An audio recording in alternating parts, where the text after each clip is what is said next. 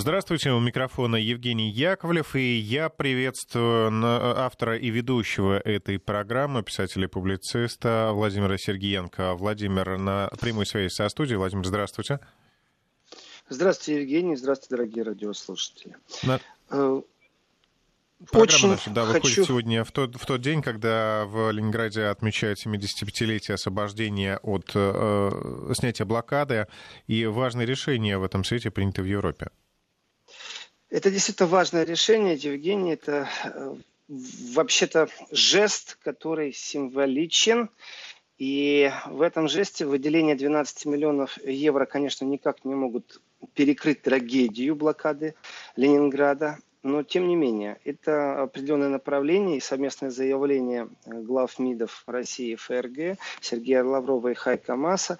Они, конечно же, в этом гуманитарном жесте видят э, наше совместное будущее. Вот здесь, конечно, все хорошо все в порядке. Деньги, которые выделены, э, 12 миллионов, они пойдут э, для реконструкции больницы, а также для создания центра, в котором будет немецкая и германская общественность встречаться. Очень важно, что в этом совместном заявлении, которое сделали э, Лавров и Хайка Мас, говорится о том, что Германия точно понимает, что на ком лежит ответственность. И тоже важно, что это все-таки поиск исторического примирения. Это тоже стоит в совместном заявлении. А, двухсторонние отношения в будущем, конечно, не исправят 12 миллионов, но факт осознания этой трагедии, о том, что ну, ну, что-то не делают, то есть гуманитарный жест, он является, я считаю, больше не, не денежным таким эквивалентом, а именно вот таким шагом э, больше связанным взаимопониманию. Это позиция, в которой Германия говорит, да, мы понимаем, и самое главное, мы знаем, кто виноват в этой трагедии. Это очень важный момент, потому что поиски общих ценностей, они все еще продолжаются. Поиски общих путей развития, они продолжаются. Я считаю, это абсолютно правильная точка отсчета. Эм, не, не то, чтобы она направлена на примирение, нет, она все-таки направлена на осознание того, кто несет ответственность, это очень важно. Э, и уже вот вторым шагом из ответственности мы, конечно же, переходим к тому, как будут развиваться отношения. И в заявлении стоит тоже об улучшении качества жизни еще живущих жертв блокады. Тяжелый разговор и дискуссия, которая в Германии по этому поводу, публичная дискуссия, она идет вот в одном направлении. Это, знаете, такое четкое осознание вины. Вины того, что происходило, и нельзя ни в коем случае повторять. Мне не хватает в этой дискуссии, знаете, вот э, осознания того, что все-таки немецкие леопарды стоят недалеко от границы с Россией. И в бинокль видно граница России и до э, Санкт-Петербурга 130 километров немецким леопардом.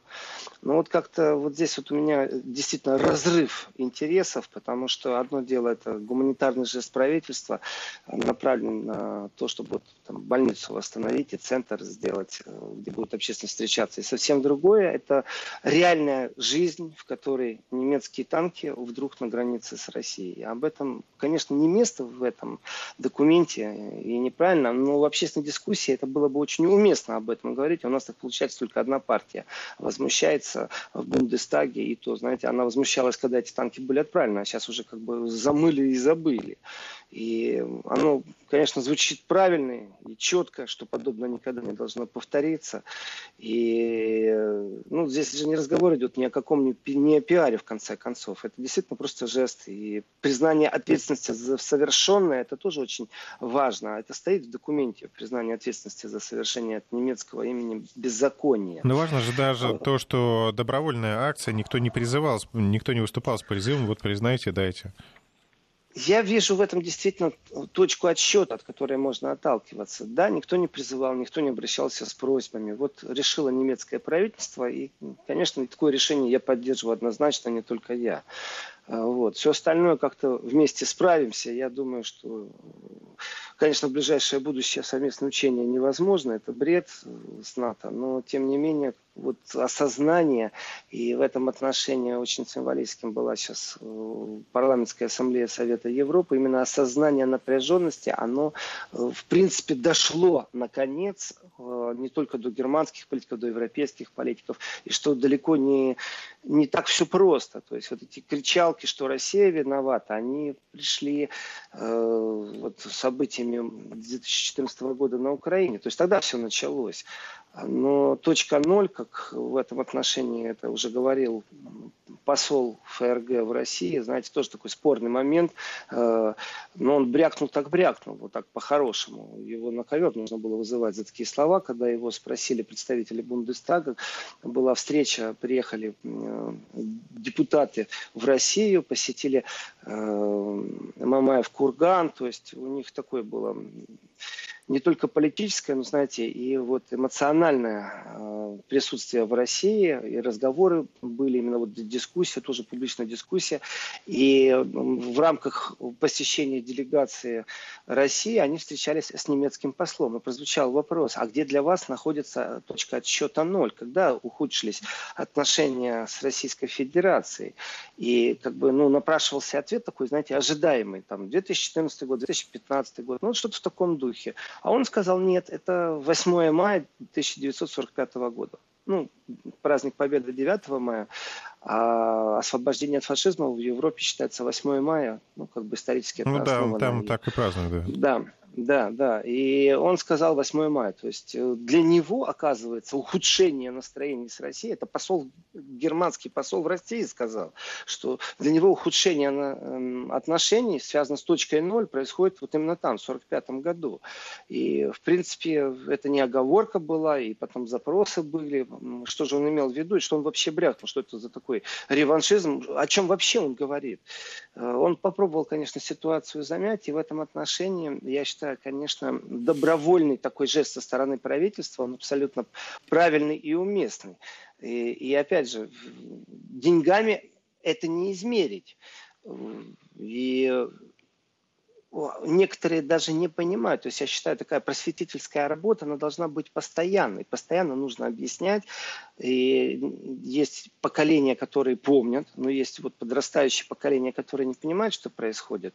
И давайте со взглядом на Украину скажем, когда украинских школьников выгнали копать окопы в Европе, слава богу, об этом тоже заговорили. Абсолютная манипуляция сознанием детей и историческая правда по-разному рассматривается. И в этом отношении у России есть вот э, четко партнер в данном случае, в правильном смысле слова, это Федеративная Республика Германия, которая не будет пересматривать итоги Второй мировой войны и не будет переписывать историю абсолютно. Она четко стоит на том, кто несет вину, осознание этой вины, и разговор ну, никак не будет перекручен, история не переписана.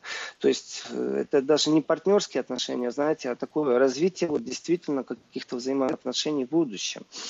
Э, иногда так слышу скептические разговоры, скептические вопросы насчет того, сколько можно и как долго еще мы будем эту тему обсуждать. Да всегда ее будут обсуждать, эту тему, потому что человечество такой другой трагедии не переживало. И э, в данном случае, ну, вроде бы как уже примирение произошло, и с Германией все выстроилось, все отношения правильно выстроились. Но вот мне даже говорить тяжело, потому что эта дискуссия а, с точки зрения общества, она разорвана. Одно дело говорить об этом в России, и совсем другое дело говорить в Германии. Потому что в Германии появляются люди, которые говорят, хорош нам тыкать прошлым. Мы не хотим об этом больше говорить. Ну, хорошо, не говорите, но такие вот пересекающиеся темы темы. Это историческое прошлое и сегодняшний антисемитизм, например. Это э, тема болезненная именно для общества Германии, потому что разговор, возникший в Министерстве образования о том, что в принудительном порядке всех школьников возить на экскурсии места памятные, в которых находились концлагеря, и теперь это музеи, он не просто так возник. И я понимаю, что геополитически много что изменялось, и в основном это все-таки проблема связана не с немцами, а с теми, кто приезжает в Германию, новоприглашенные, прибывшие иммигранты. Вот там большая проблема зарыта, и неоднозначности восприятия. Так они вообще ничего не знают об истории. То есть они живут в мире, в котором для них Вторая мировая война – это какой-то фильм из Голливуда, не больше, не меньше. Они не понимают, что происходило.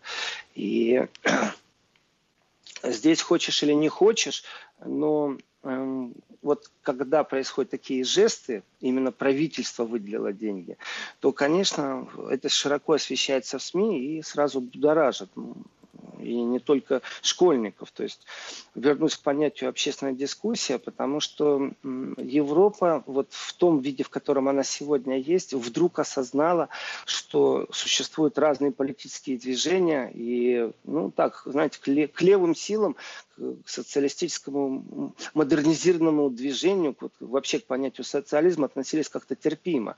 Но ведь теперь появляется Европу заносят правые, которые некоторые и в некоторых случаях иногда э, приступают рамки закона или рамки неписанного закона, когда все-таки этический э, вот внутренний кодекс нарушается. И в этом отношении я считаю это очень важно.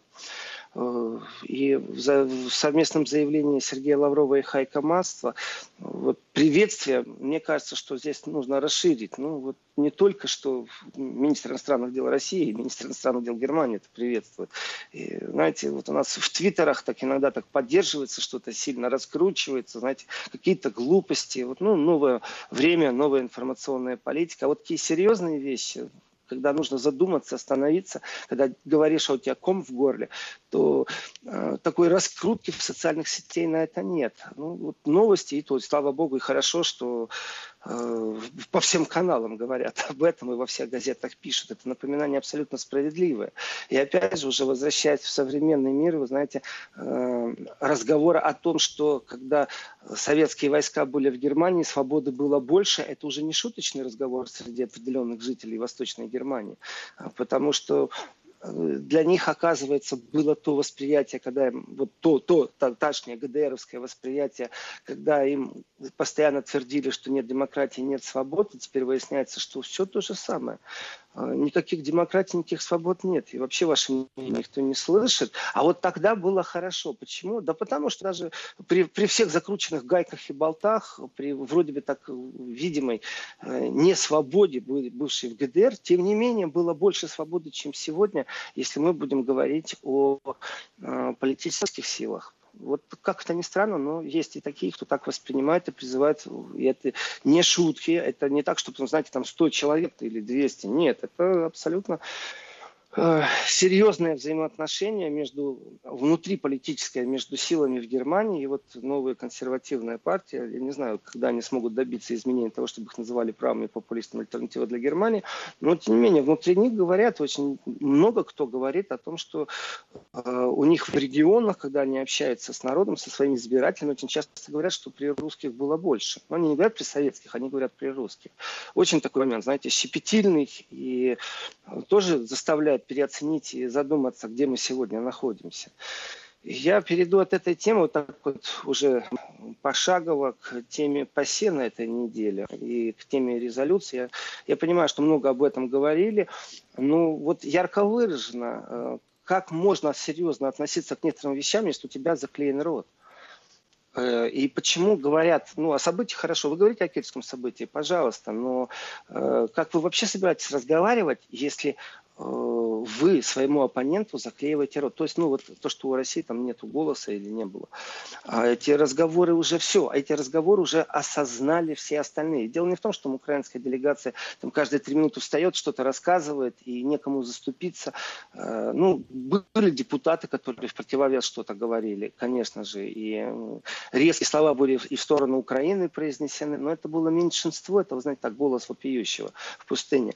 Но вот мне понравилось другое. это то, что осознание есть, что никакого диалога больше нет, что равных отношений больше нет. Потому что как можно выстраивать с кем-то отношения, если вы действительно сводите всю работу к тому, что вы учительствуете и получаете. Ваши мониторинговые комиссии однозначно и однобоко какие-то. И в этом отношении, несмотря на, допустим, там сильная дискуссия была с Турцией, э, где ну, разные взгляды были представлены, ну, действительно ощущение политического мейнстрима забивает все.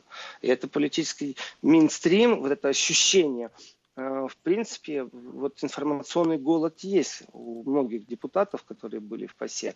Я теперь однозначно поддерживаю решение России. Вот если раньше я еще сомневался, говорил, надо, чтобы кто-то приезжал, там договаривался. Нет, однозначно поддерживаю, потому что э, вот именно так работать, это не очень хорошо и неправильно, когда у тебя нет возможности говорить. А даже если она у тебя есть, но тем не менее существуют определенные вещи, которые просто вот навязаны информационным пространством, не больше не меньше, никто не изучает, никто глубоко не знает. И вот такая вот дискуссия была по турецкому вопросу, по правам человека, и вставали турецкие депутаты и говорили, вы путаете разные вещи. А, вы не понимаете, вам лишь бы сказать, заклеймить что-то там по правам человека, но никто не говорит о том, что депутат имеет неприкосновенность для того, чтобы заниматься террористической деятельностью. Если вы посмотрите на людей, которых мы здесь обсуждаем, решение было принято судом, то есть это правомочное решение. Эм, процедура отозвания иммунитета была тоже в парламенте принята. То есть это все были демократические нормы. А вы, вы говорите, вот, да. Владимир, прошу прощения, давайте сейчас прервемся на новости, дадим слово нашей коллеге и вернемся. Напомню, что программа Еврозона, Еврозона выходит сегодня в формате телемоста Европа-Москва. Итак, это программа Еврозона. Напомню, на связи с нами Владимир Сергиенко. А, Владимир, я для слушателей кратко напомню, что на этой неделе Парламентская ассамблея Совета Европы приняла резолюцию по ситуации в Керченском проливе, а, где призывает Москву немедленно освободить украинских военных, обеспечить им медицинскую помощь. При этом в резолюции эти а, украинские моряки не называются военными пленными. И, в общем, резолюция была достаточно мягкой, правильно? Вы знаете, Евгений, я слово мягкий бы не употреблял. Я больше бы сказал беззубый. Мне это больше нравится. И как ни старалась украинская делегация, вот в принципе так атмосферно можно сказать. Есть факты, и, конечно, есть атмосферные такие явления прямо в этом посе. Есть и кулуарные, конечно, события очень важные. Вы понимаете, вот по поводу э, российских журналистов, как это все было. Но давайте вначале с фактов, а потом к атмосфере. 103 депутата проголосовало за, за эту резолюцию, 3 против, 16 воздержались.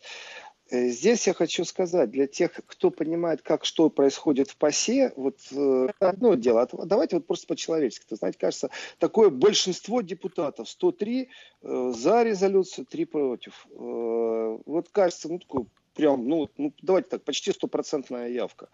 Э, но я вам скажу, атмосферно, вот как оно все выглядело и как оно есть, начиналась она действительно без зуба, мягко, резолюция и призыв к, и к Украине, и к России, к двум государствам о том, что э, надо придерживаться и правил прохода, и стремиться к дальнейшему необострению конфликта, это осталось в резолюции, то есть обращение к двум государствам. А дальше, в связи с тем, что нет российской делегации и позицию России никто не отстаивал, то, в принципе, говорили только украинские делегаты. Это было повторение одного и того же тезиса на разный лад.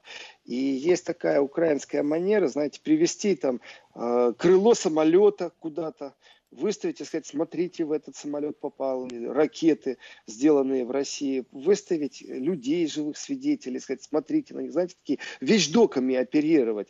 В принципе, это, ну так, скажем, политическая мода оперировать вещдоками на серьезном уровне, они никому не нужны, там вот демонстрировать и говорить, смотрите, вот, знаете, чтобы сердце, наверное, трепетно застучалось у депутатов э, и представителей всех ПАСЕ. Э, на среди гостей э, есть такая возможность в ПАСЕ зарегистрироваться и как гость просто сидеть вверху, конечно же, не принимаешь участия ни в чем, но тем не менее можно быть гостем и смотреть, слушать все, что происходит в зале с переводом, в том числе и на русский язык. И было несколько рассказано, вот здесь есть родственники, те, кто находится сейчас задержанные в России.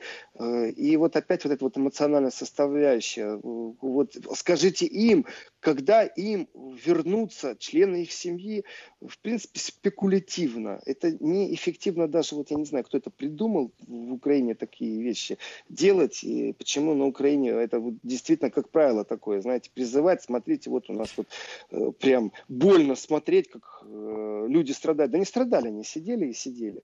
А вот что касается дебатов, Э, здесь, да, действительно, украинские делегаты наставили на понятие военнопленный. Но я вам скажу так, вот выходишь в кулуары, э, где происходит пересечение между журналистами и непосредственно депутатами, которые в ПАСЕ работают. И даже те депутаты, которые голосовали за резолюцию, для них было непонятно, как можно, как вообще можно говорить о понятии военный пленный, если нет военных действий. То есть Украина должна действительно ввести военное положение, разорвать все отношения с Россией, и, и тогда можно требовать и говорить о том, что вот э, военнопленные существуют. Все остальное, ну, такая, знаете, жвачка э, привычная для всех. Освободите заключенных в России украинских и прям срочно. Но, в принципе, я бы так сказал, акцент был на том, что вот есть гуманитарный коридор, в котором нужно работать, думать. И э, разговор вообще как бы общий. В этом отношении европейские депутаты, они не просто так осторожничают, а они понимают, что у них нет всей информации. Ну, даже толком не объясняли, где территориально происходило это событие. Такое ощущение, знаете, что все прекрасно знают географию, знают координаты судов, где это все произошло. То есть э, Э, есть факт, который преподнесли, все, вот мы теперь должны верить. В этом отношении определенная предвзятость к России, конечно же, есть. Э, и с этой предвзятостью есть депутаты Европарламента, которые работают, которые являются не просто там друзьями России, знаете, там про кремлевские какие-то националисты, Сербии, например. Нет. Есть абсолютно адекватные депутаты, которые, которых нельзя обвинить в том, что они исповедуют какие-то националистические взгляды, которые говорят, что мы не про кремлевские, а мы заинтересованы в нормальных отношениях с Россией. И это ну никак не связано с финансированием России, вообще парламента, ассамблеи. Но здесь очень важный момент. Дело в том, что в самом ПАСЕ начали говорить, что э, четкой грани между ПАСЕ и Европарламентом по определенным вопросам нет. Нужно разделить функции. Получается, что они одну и ту же воду в разных ступах мелят и повторяют одно и то же. Мало того, что там еще и присутствие разных уровней, разных делегатов, оно в данном случае в ПАСЕ сидят делегаты, которые депутаты в своих странах, а в Европарламенте это те непосредственно, которые были вот прям избраны туда. И э, решения, которые там принимаются законодательно, тогда ПАСЕ вообще не нужно. Вот этот разговор тоже подняли, наконец-то. Это очень важный разговор. Вообще, зачем эта ПАСЕ нужна? Что она делает? С их мониторингами, которые, как они говорят, э, в связи с тем, что их критиковали, что их мониторинги направлены только на поучительство на определенных э, территориях, в определенных странах, они решили теперь мониторингами заниматься везде. То есть теперь мониторинг будет проводиться и в европейских странах, чтобы не было вот этого вот момента поучительства. Но давайте так, если по Украине э, вот, голосование было и 103 депутата за, 3 против, значит и 16 воздержались, то э, когда было последнее, непонятно за что, резолюция, в последний день работы в зале находилось 35 депутатов. То есть вообще депутаты уехали. Это их отношение самих к ПАСЕ. В первый день зал полон, второй день чуть-чуть поменьше, на третий день еще поменьше, понимаете, а на пятый день в зале работало аж 35 депутатов, которые что-то голосовали, что-то дискутировали. Ну, это уже, если честно, стыдно просто. И по-украински, знаете, тоже, вот как Украина относится к ПАСЕ. Вот простой пример.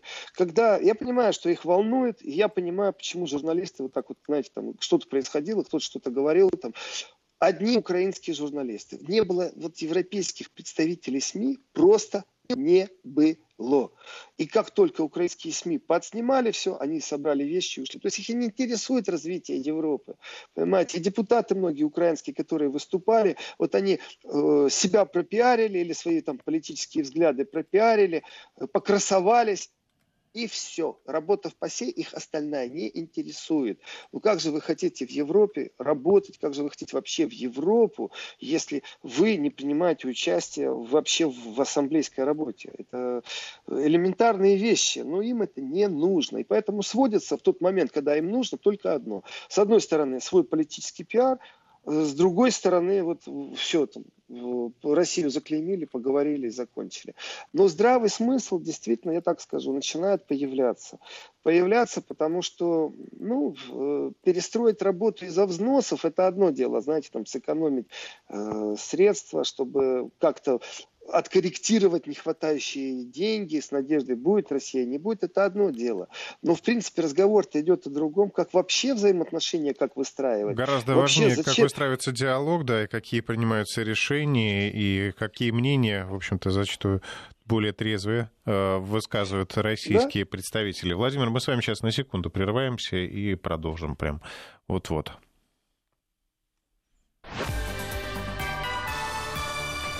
Вести ФМ.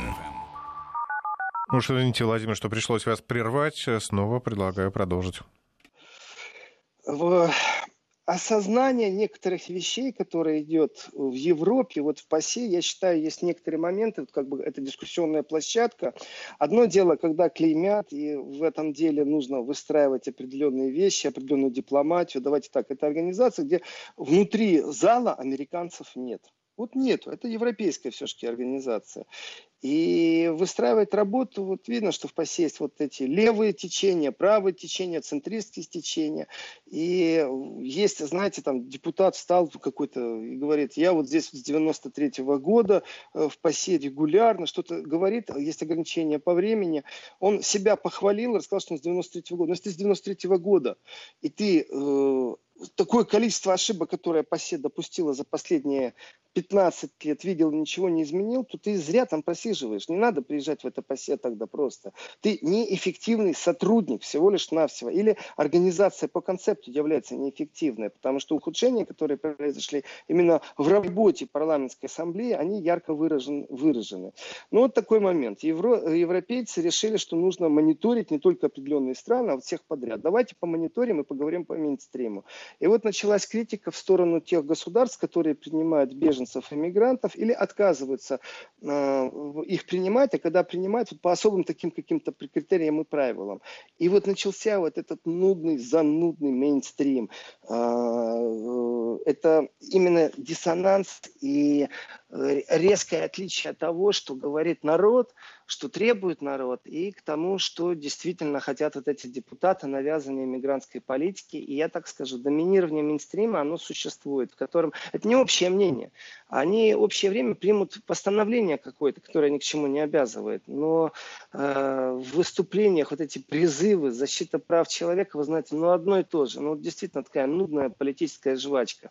И дело не в России, дело не в Турции, дело не в самом Евросоюзе, в, в членах ПАСЕ, а дело в том, что они по своей сути, хотя и являются представителем, представительским собранием, но по своей сути они без зубы, они ничего не могут сделать, у них нет никаких механизмов, но они могут создать комиссию, под комиссию, промониторить, а потом призвать. И вот здесь вот начинается э, именно дипломатическая работа, в которой, конечно же, выстраивание определенных отношений ну, должно быть, иметь место просто.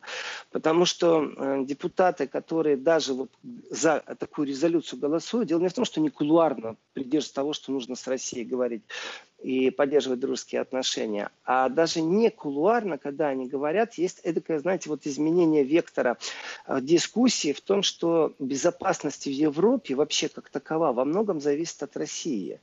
И не надо э, вот накалять атмосферу, не надо действовать в рамках восприятия старой холодной войны и переходить к новой холодной войне. Нужно как-то по-другому разговаривать, в том числе и с Россией, и самим по-другому. И в этом отношении, конечно, в преддверии вот это ПАСЕ заявление и выступление, вы знаете, совместно германско-французское, э, это такой достаточно большой документ, но читая этот документ, понимаешь, что разговор идет не о мире, и это достаточно печально, потому что выстраивания, вот Меркель хоть и хромая утка, но она пробует, знаете, оставить после себя след и далеко не хороший, далеко не в мирном отношении. То есть выстраивание единой оборонной политики Евросоюза, а, это о многом говорит. В документе стоит, что Э, не только экспорт, импорт, но и вообще нужно объединить систему а, военно-промышленного комплекса. То есть чуть ли не объединение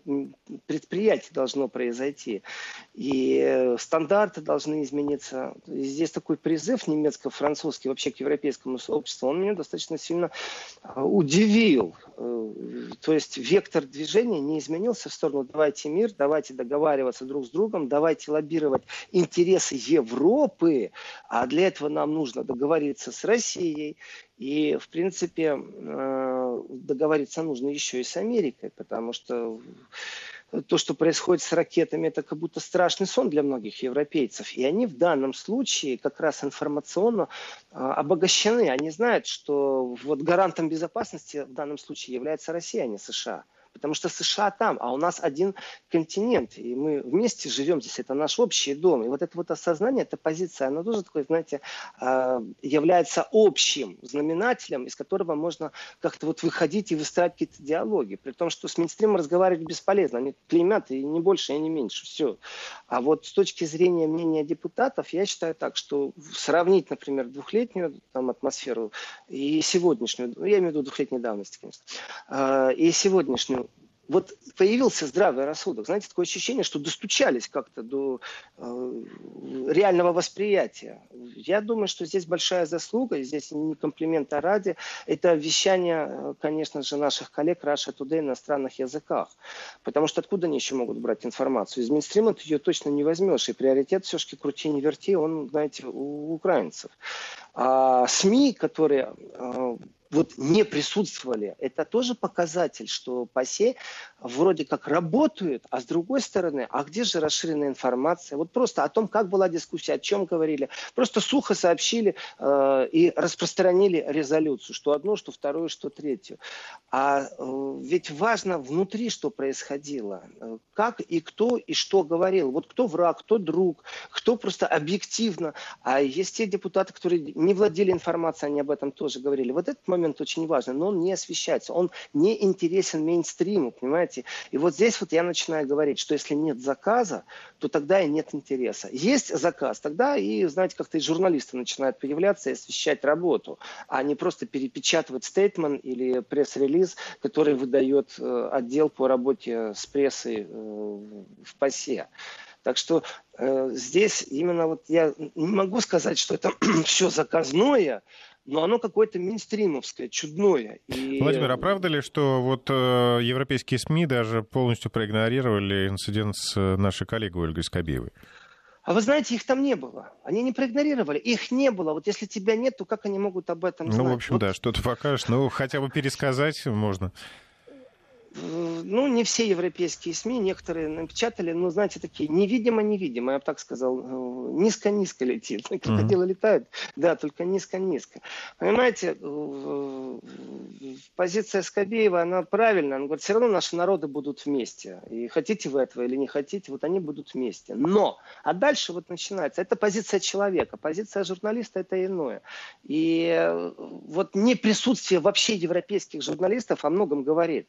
Вот здесь я вернусь опять к понятию слова заказ. Нет заказа. Есть заказ, будет освещено, понимаете, заказуха. Вот неинтересным, а если это никому не интересно, если толка нет, если мы не освещаем действительно вот внутренние события, мало того, всем можно говорить, о России нет, зачем это ПАСЕ нужно? Вот, вот абсолютно прагматичный подход. Либо ПАСЕ должно изменить свою структуру, и вот здесь вот важно, что эти разговоры начались. Огромное количество депутатов, это уже не кулуарные разговоры, потому что есть тоже такое мнение, что э, в кулуаре ой, да, мы вас понимаем, Россия, вы правы. Как только в зал зашел, начинает голосовать в общем потоке. Вот этот мейнстрим, общий поток. А и... это уже такой а... рефлекс выработался, уже ничего не может поделать. Ну вот я считаю, что здесь произошли некоторые изменения, очень сильные, эм, в том смысле, что депутаты не те, которые с 93 -го года сидят и хвастаются этим. Ну что ты сделал за эти свои годы, пока ты там сидел? Э, штаны протер, не больше и не меньше, понимаете? С умным видом реально вот создавал толпу мейнстрима, которая осуждает и поучает. Все, на этом все заканчивается. Э, что ты сделал, чтобы эта структура функционировала иначе? Чтобы те ошибки, которые выявились, чтобы они были по-другому. Э, я так скажу, что и руководство по оси, в принципе, очень адекватно все это оценивает. И с этой точки зрения тоже такие яркие изменения, я считаю, есть и в риторике, и в динамике э, работы вообще вот, ну, самой ассамблеи. Они есть. Просто, как любая бюрократическая структура и организация, они не в состоянии это изменить раз и два. Им нужно время, им нужен процесс, комиссия, подкомиссия, мониторинг, доклад, дискуссия, потом голосование. Все демократически, к сожалению, время бежит по-другому, диктует свои правила. И у вас большой экран, ну, выведите вы на этот экран э, действительно то, что, например, как это Россия сделала, показывала инцидент с кораблями. Я не против. Если есть другое мнение, вы видите и другое мнение. Но вы же основываетесь на словах только одной стороны. И вот вставали депутаты, фраза была произнесена, что, вы знаете, то, что здесь сейчас происходит, это вообще не демократия, это какой-то суд Линча просто. Потому что с каких пор, э, если есть обвиняемый, слово обвиняемый не дает. Это и есть высшая степень правосудия и демократии, чтобы обвиняемый мог за себя заступиться. Вы не демократ. Эта претензия прозвучала в зале. Я считаю, это безумно важная претензия из уст депутата, Э, которая обвиняет не украинскую сторону за то, что там что-то говорит не то. Нет, обвиняет саму структуру в ПАСЕ в том, что она перестала быть демократической структурой. Вот я считаю, здесь очень важный момент э, дискуссионный. И э, если бы это был один голос, я бы сказал, ну да, ну один, ну мало ли, знаете. Но это несколько людей. И это говорили не кулуарно, а именно внутри зала. И в этом отношении это действительно и важно, и говорит о тенденциях, о восприятиях. Ну, посмотрим на следующей сессии, какие будут зарегистрированы фракции, как это все будет происходить, потому что действительно настаиваю, у России больше друзей, чем вот принято считать. Именно тех, кто правильно воспринимает сегодняшнюю геополитическую ситуацию, вообще стратегическое развитие Европейского дома и самое главное осознание, кто может гарантировать безопасность, что далеко не безопасным является размещение радаров или танков на границе с Россией, что все, истерика уже прошла, теперь давайте здраво смотреть э, в будущее. Россия очень умеренно ответила тем, что просто объяснила, какое у нее есть оружие, ни в коем случае не наращивая присутствие вот непосредственно, знаете, там на границе с кем-то там как делают это они, войска НАТО, которые вроде бы к России не имеют отношения, но этот разговор есть, и это очень важно. Ну, вот, главное, это... чтобы теперь, да, диалог э, как бы продолжался и становился все шире и более подробнее. Э, я напомню, что Владимир Сергенко был с нами на связи э, из Европы, телемост Москва-Германия. Мы продолжим уже в следующей Завтра, да, завтра, завтра в понедельник, да. Спасибо большое, счастливо.